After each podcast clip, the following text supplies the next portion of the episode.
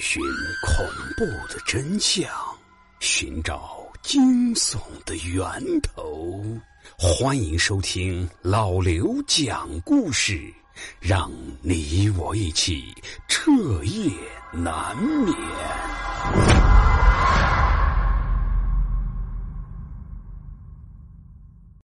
各位小伙伴，你们好，我是老刘。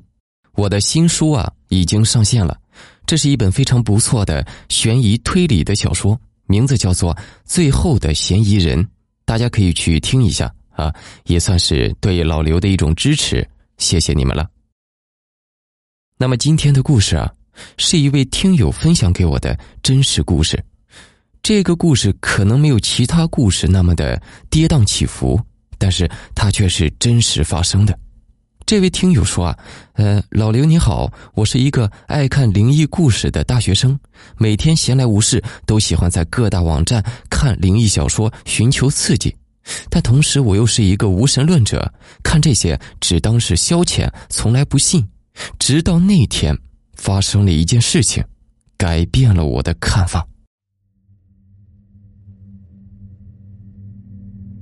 那是寒假的一天晚上。我奶奶在家突然肚子疼，疼得非常厉害，家人就赶紧把她送去了本市最大的医院做检查，结果查出来是直肠癌。天哪！最疼爱我的奶奶居然得了这种病。我的爷爷已经去世了，现在剩下的奶奶又被查出这种病，全家人都惊呆了。刻不容缓，我们赶紧联系了医生。医生说得赶紧手术，再晚一个小时，肠子里的瘤破了，就无药可救了。不一会儿啊，医生便安排了手术。我们是看着奶奶被推进手术室，心中是无限的紧张。手术室的灯亮着，我们在门外焦急的等待。这家医院是我所在的城市最大的医院，当地各种的疑难杂症都去这里就医。手术室在主楼的六楼，在抢救结果出来之前，我们就只能无助而又焦急的等待着。大伯在走廊是一边抽烟一边安慰我说：“呃，没事的，奶奶会好起来的。”可我心里也没底呀。直到晚上是十一点五十分左右，这手术还在进行，已经有一个多小时了。这时啊，我的肚子突然不争气的疼了起来，感觉好像是要拉肚子了。人有三急嘛，没有办法，我是捂着肚子一路小跑去了厕所。可是，怪事儿就从这里开始发生了。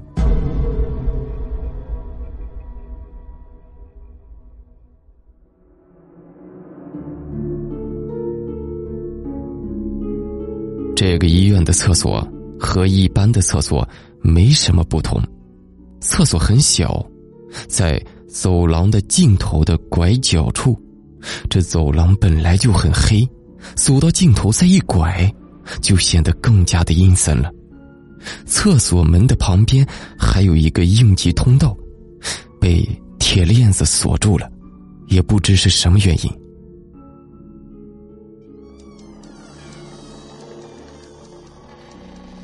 推门进去，有两个便池，很脏，地上还有水渍。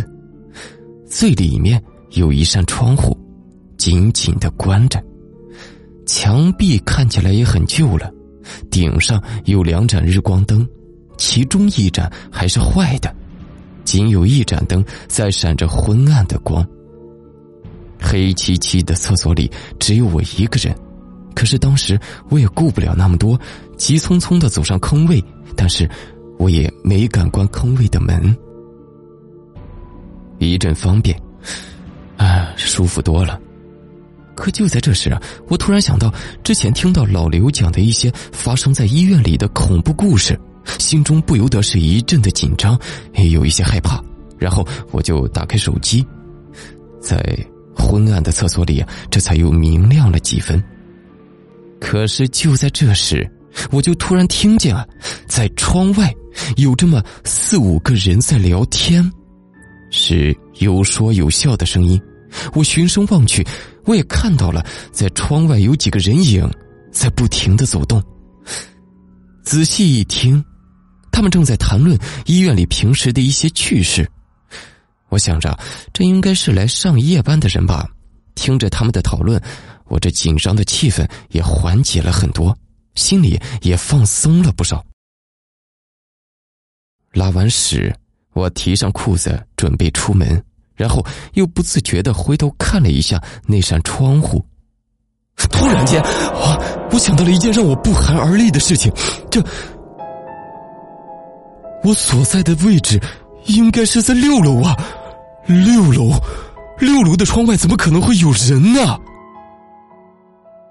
我吓了一大跳，战战兢兢的走到窗户边，往下一看，根本就没有一个人。天哪！当时我就起了一身的鸡皮疙瘩，裤带也没系好，撒腿就跑了出去。当我回到手术室门口时，奶奶已经被推出来了，抢救成功，奶奶暂时脱离了危险。我悬着的一颗心稍稍平复下来，但想着刚刚发生的事情，却依然是不寒而栗。那天夜里，我是怎么睡也睡不着。虽然这件事情已经过去好几年了，但是每当想起这件事，我依旧是心有余悸。所以，我想把这件事情分享出来，告诉大家。好的，故事就结束了。其实我想说啊，有一些医院，特别是一些老旧的医院，确实都流传着一些奇怪的传闻。不过，其中也有着一些夸大其词的成分。至于这位听友当时看到的影子和听到的说话的声音，具体是怎么回事啊？咱们就不得而知了。或许他是真的碰见什么不干净的东西了吧？最后啊，夏天快到了，想要减肥的朋友啊，你们赶紧在哔哩哔哩啊、抖音搜索“私教猫”，一百多套健身课程能够帮助你保持好身材。私人教练的私教，猫咪的猫。私教猫，这是一位我的教练朋友出品的课程啊，关键是不花钱，是免费的。想减肥的、想健身的朋友，赶紧去学习吧。